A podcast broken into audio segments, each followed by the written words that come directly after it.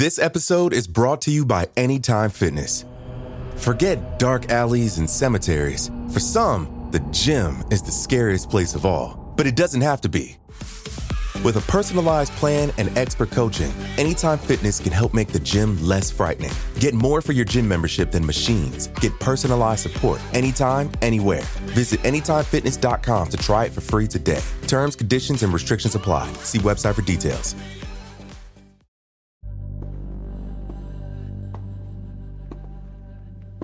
I did not want to die within the walls of this prison.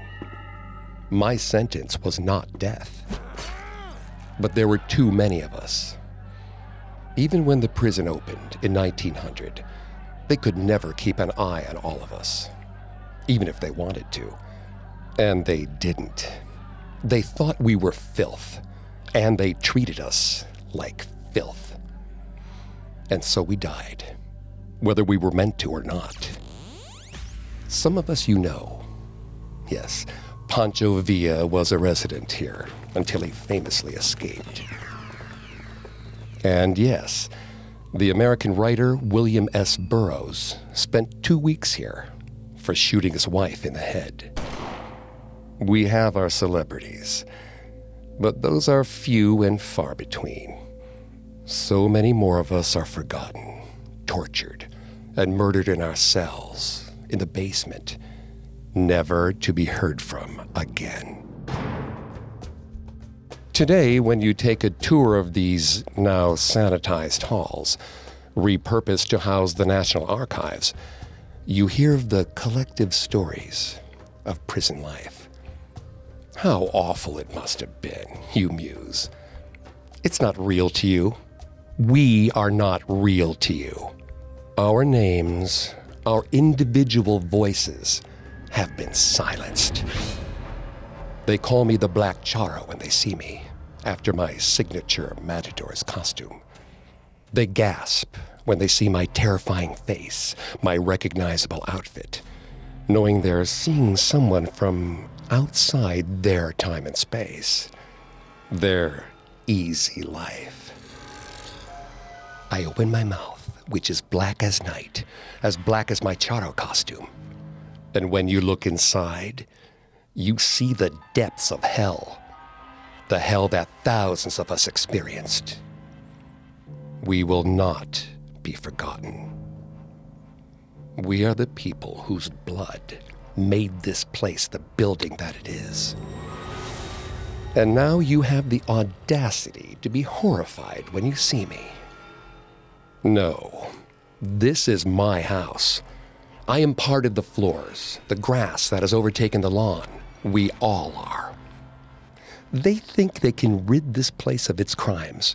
They think they can turn it into a museum, give a tour, and its shadows will be forgiven, their sins atoned. The prison finally shut its doors in 1976. But every year of its existence was a blight on human decency, a blight on justice. The building was going to be destroyed after the prison was shut down, but the people of Mexico defended it. Those who didn't know any better, those who didn't know that the past should be destroyed. The historian Eduardo Blanquel defended this den of iniquity, saying, The stones are not guilty of the crimes. No, but we are. And we're still here.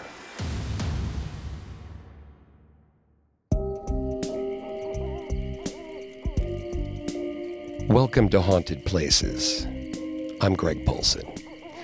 Every Thursday, I take you to the scariest, eeriest, most haunted, real places on Earth. This week, join me inside the walls of Mexico City's notorious prison, the Palacio de Lecumberri, which operated from 1900 until 1976. To this day, it's haunted. If you can't get enough haunted places, don't forget to subscribe You can find us on your favorite podcast directory, as well as on Facebook and Instagram at Parcast, and on Twitter at Parcast Network.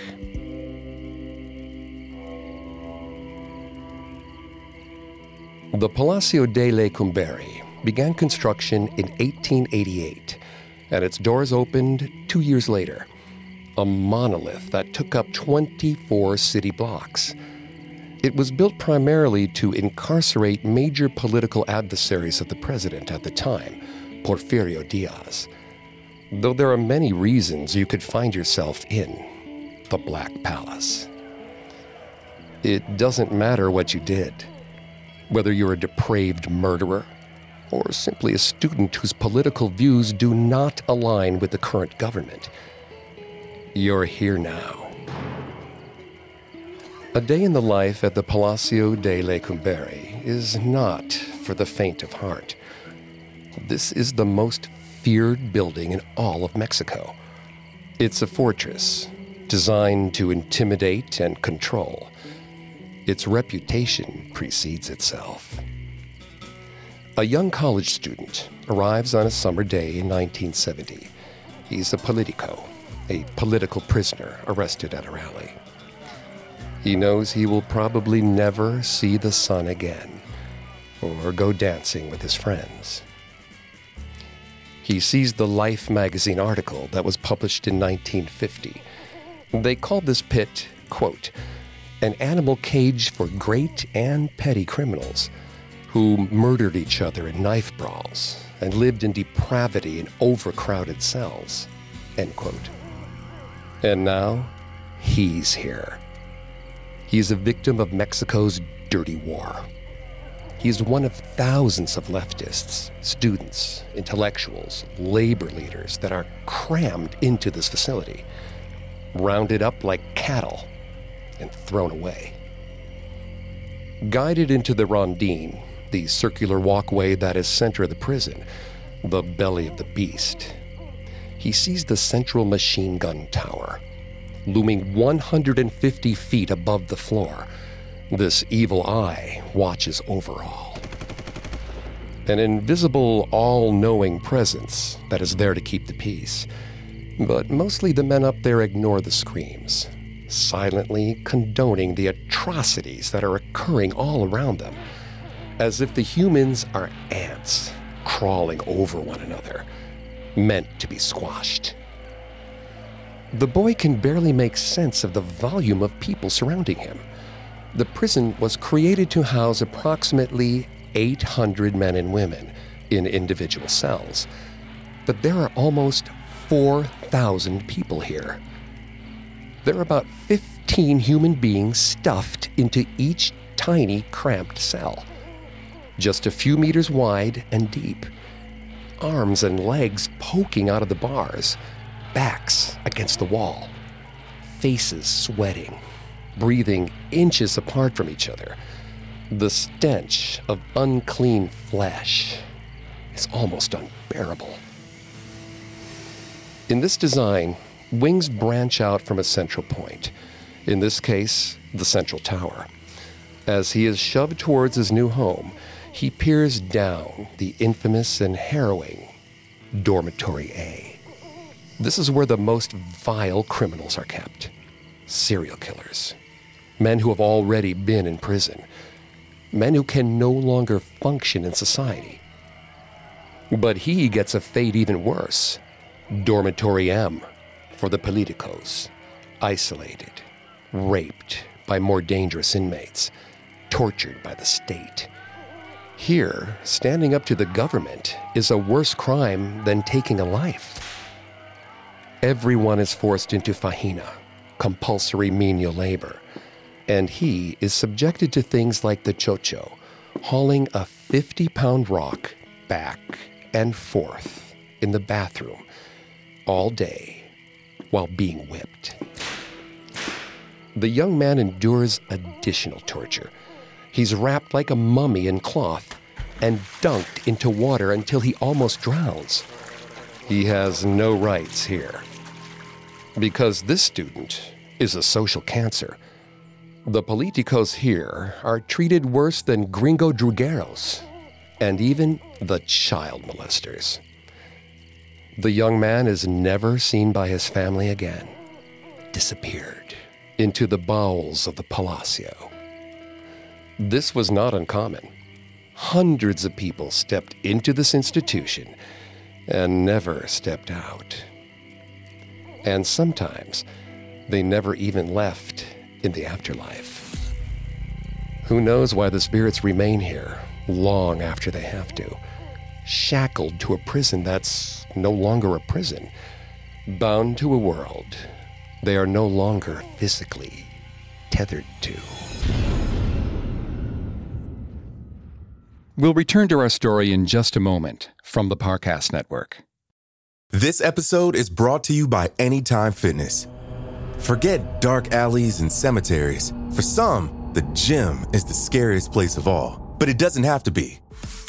With a personalized plan and expert coaching, Anytime Fitness can help make the gym less frightening. Get more for your gym membership than machines. Get personalized support anytime, anywhere. Visit AnytimeFitness.com to try it for free today. Terms, conditions, and restrictions apply. See website for details. And now, let's continue the story.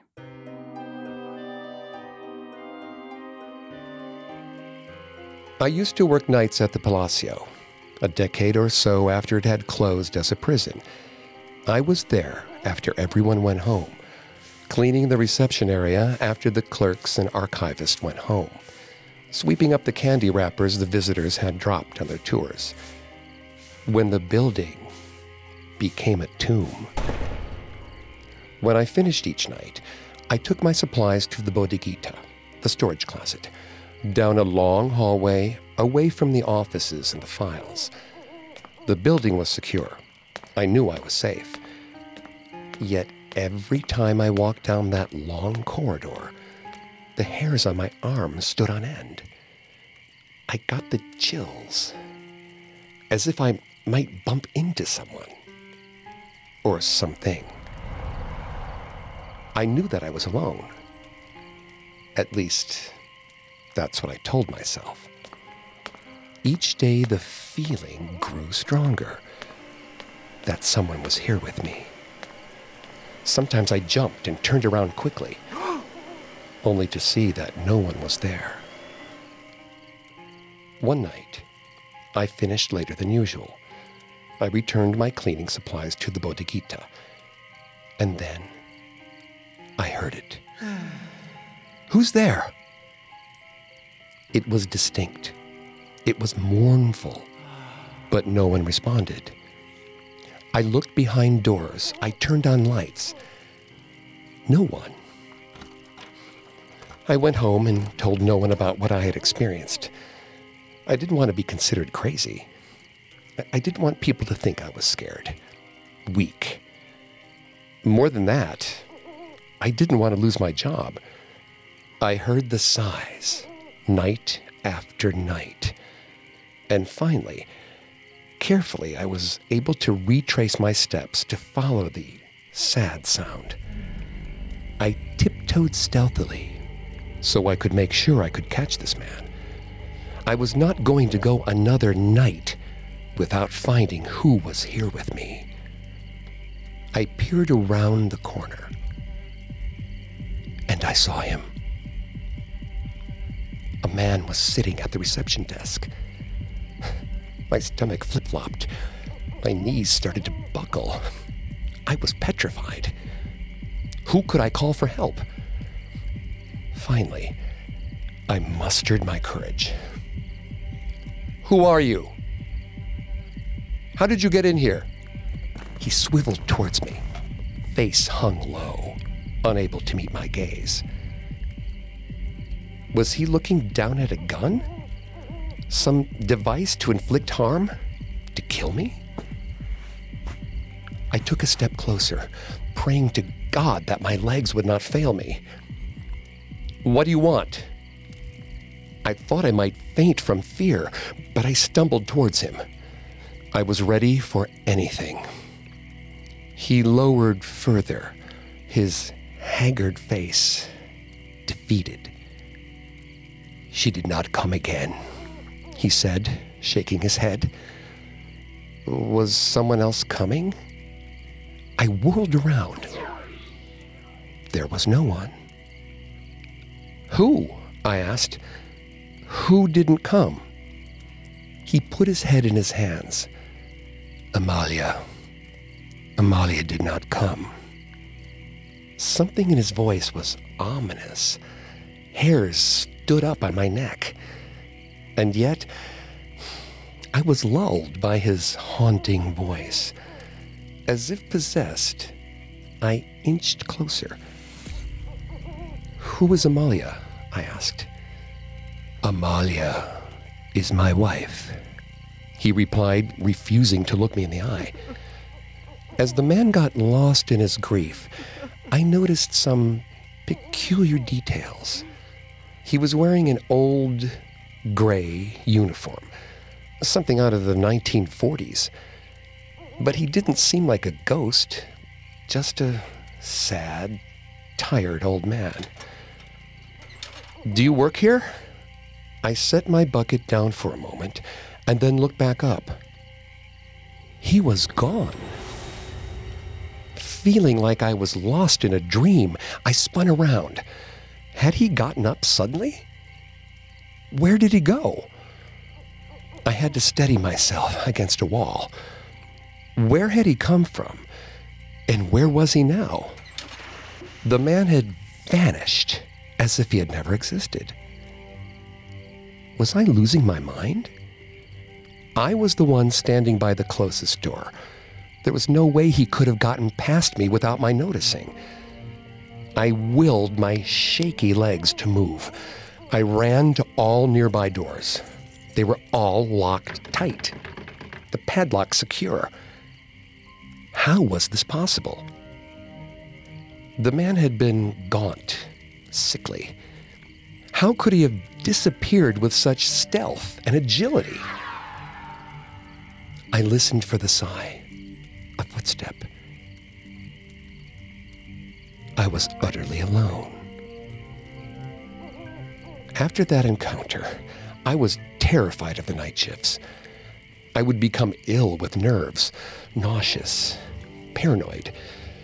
The walls were alive. I could feel them. A sweat would go down my neck. But the nights went by, and nothing. Finally, I couldn't take it anymore. I asked Martita, my coworker who had access to the building's records, to give me access to the documents of people that had been here, employees and otherwise. She obliged. More than three long, tedious hours, I went through the old files. And then, there he was, his unmistakable visage in front of my eyes. The hangdog expression, the mournful, haunted eyes. His name was Don Jacinto. He had been a prisoner here. His story brought tears to my eyes. Don Jacinto had been married to a woman named Amalia. He loved her more than anything in the entire world. She was his soulmate, his eternal flame. To Don Jacinto, she hung the moon. He would be loyal to her till the very end. But she betrayed him. She cheated on him with his friend. And her devious ways didn't stop there. She was a devil in disguise. Don Jacinto was a bricklayer for a very wealthy woman. Amalia and her lover knew this. They hatched a plot to steal from her. Using Don Jacinto's keys, they entered into her home, robbing her of her money, her jewelry, her valuables. And when they were discovered, they smashed her head in with Don Jacinto's hammer. An arduous trial followed. Amalia testified against Jacinto. She swore he had planned everything, and wanting to protect his wife from the harsh life behind bars, he accepted the charges. In return for his sacrifice, she promised him eternal love. but he never saw her again. Every Friday, he waited for her visit, but she never came. He did this for just two straight months, and then he had had enough. On the last Friday, Amalia did not visit. He took his own life. He hung himself from the railing of the second floor. The next day, I arrived to work early, when the sun had not yet come out from hiding. I shared a strong coffee with Martita. However, I didn't tell her what I discovered. I had made peace with what I had seen. I now had a deep empathy and compassion for the man I had met. I hoped I had not seen Don Jacinto since, because his spirit had made his way beyond these walls. But as I headed toward the reception that morning, in the eerie yellow pre dawn light, there he was. I was scared, I won't lie. But I made my way to him and gingerly sat down in the chair next to him. He barely acknowledged me, so consumed with his grief he was. But finally he asked, Have you seen Amalia? I couldn't help myself. I spoke softly, delicately, but I couldn't help but respond automatically. Amalia is dead. And for the first time, Don Jacinto looked at me dead in the eyes. I recoiled in horror. The man had no eyes, just dark, hollow sockets. Two dark abysses that could swallow your soul. Two portals into human misery. He raised his head back, embracing his pain letting it fill him fully. I wanted to flee, but I couldn't take my eyes off of him.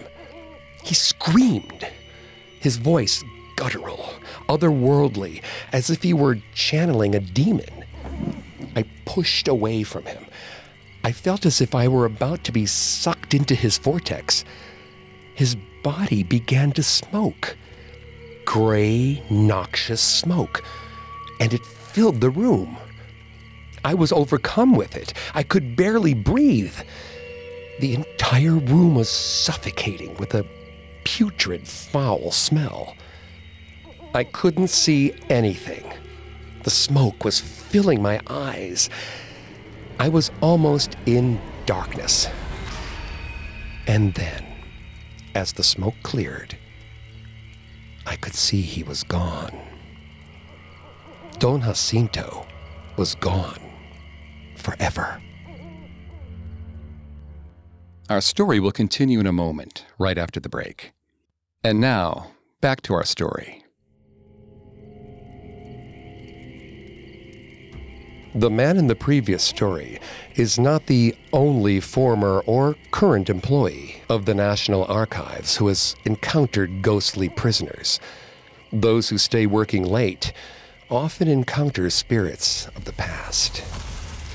Usually, they see them at night.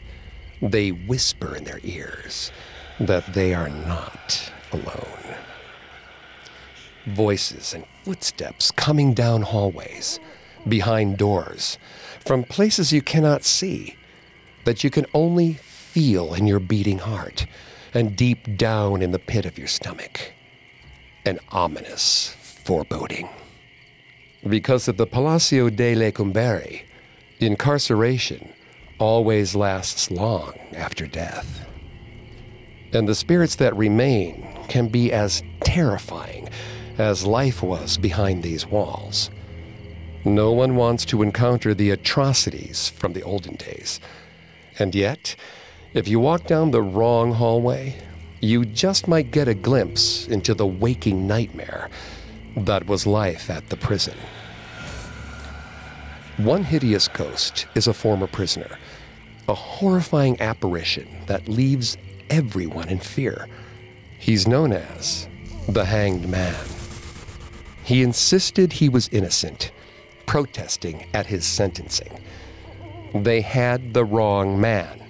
He should not be locked behind bars. It was wrong to send him to that pit of violence and inhumanity. But they locked him up.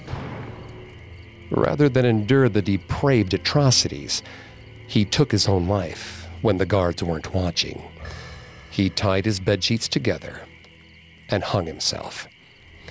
And now, years later, people encounter his corpse swinging, neck snapped, dead eyes bulging, his hands veiny and blue and bloated. It is said that he only appears on certain days of the year connected to his sentencing, to the days that cursed him, and he appears in the cell where he hung himself. Was his act in vain if he's still trapped in that cell for all eternity? Did he really set himself free? And it's not just prisoners that are resigned to a life locked in these walls after they leave their physical form. Sometimes they're the former employees themselves. A man, weary and aging, wanders through the corridors. He carries thick files in his hands. Employees see him looking lost, plodding through the hallways. What is he looking for, they wonder. Those who have tried to contact him find him elusive. He'll move away, disappearing, as if not wanting to be seen, trying to fade into the walls, perhaps trying to escape. So many of the spirits here want to communicate, want to impart their suffering, their demons onto the living. But maybe this one wants to remain invisible because he's afraid to tell you what he's seen. It's believed he is a former employee who worked here during the transition from prison to archive. But why is he still here? Will this always be a fortress of imprisonment?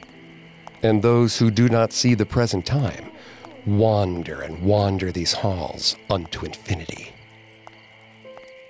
And yet another employee is even more mysterious. He makes himself known, but he never visits the same person twice. He claims to be a doctor and always appears in doctor scrubs. He insists that he is here to help the sick. In fact, he's been called in. He's reporting for duty. However, the people he approaches never know what he's talking about. They call the Archives Command Center, inquiring if there are any indisposed employees requesting a doctor. And each time, the individual reports back that no, there have been no complaints of anyone under the weather. In fact, even more perplexing, the section of the building that the doctor keeps referring to no longer exists. After they call, they always return to him, thinking that they have run into a madman. Should they call security? But they find he's no longer there, vanished into thin air. Extensive searches have been conducted to find this doctor, and they yield nothing. The mystery of his identity persists to this day. And here's the thing that always gives people chills, makes their hair stand on end. People never realize they're seeing a ghost. Everything about him appears human as much flesh and blood as you or I. No one knows they're being fooled until he's already gone.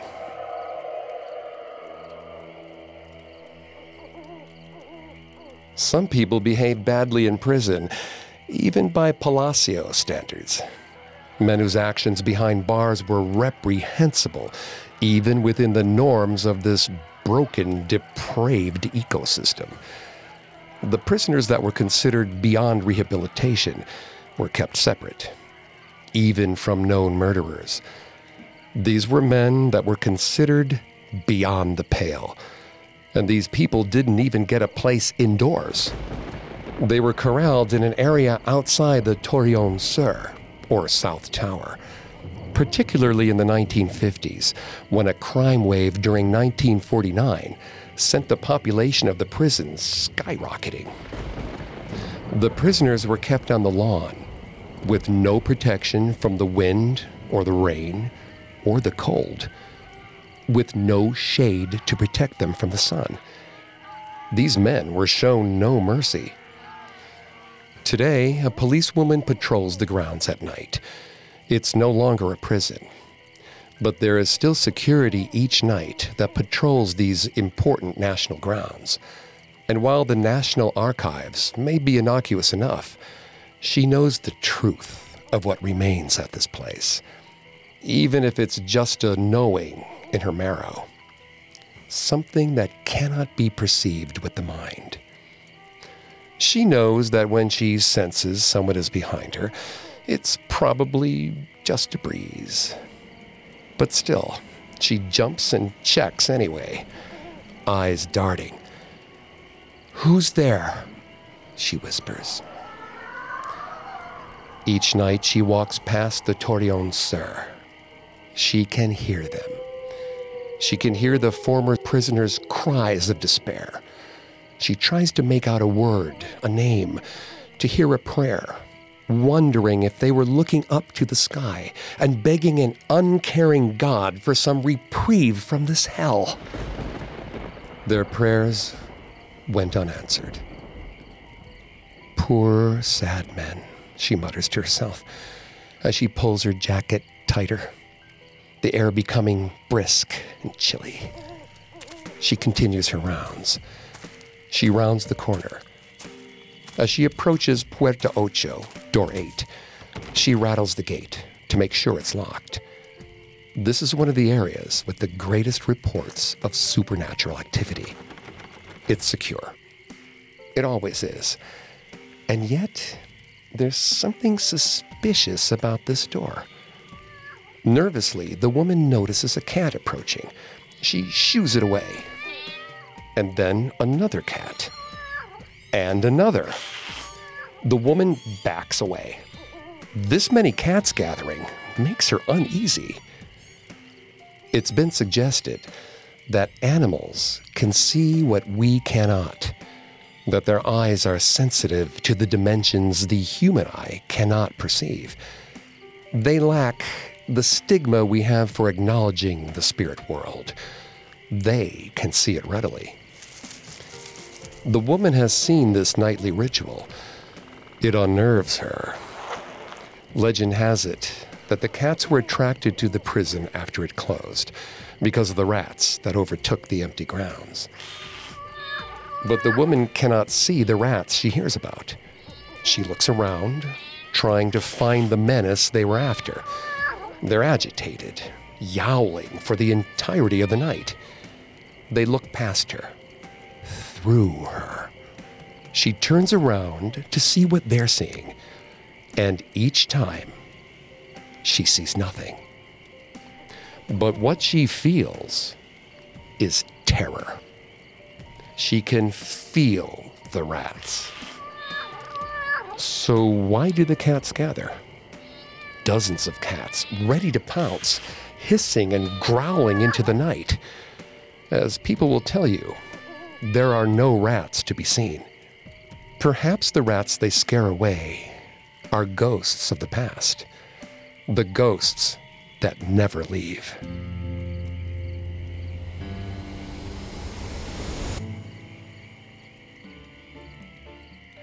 The Palacio de Lecumberri's ghosts serve as a reminder that even if we change our appearance, we cannot change what is inside of us. Today, the National Archive building is considered the most important in its class in the Americas and one of the best in the world. Now, prison cells contain records instead of humans, and the hallways are galleries where researchers can read and work. In 2002, the police files in the archives were made public, detailing the abuse of political prisoners during the Dirty War. So, in a way, these cells still contain violence and horror. Inside the heart of the Palacio, there is still a dark history of human abuse and wretchedness. Not just the humans who committed vile acts, but the political prisoners who were forced to suffer at the hands of the government. These ghosts remind us never to forget what we are capable of.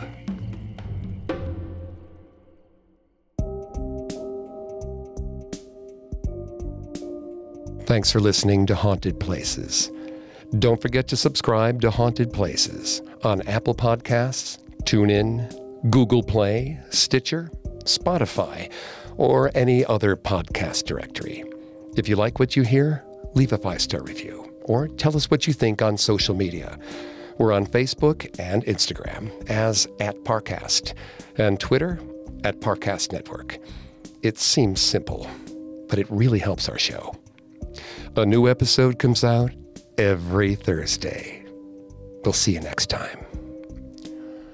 Haunted Places was created by Max Cutler. It's a production of Cutler Media and is part of the Parcast Network. It's produced by Max and Ron Cutler, sound design by Ron Shapiro, with production assistance by Paul Mahler. Additional production assistance by Maggie Admire and Carly Madden. Haunted Places is written by Gina Matusik. I'm Greg Polcyn.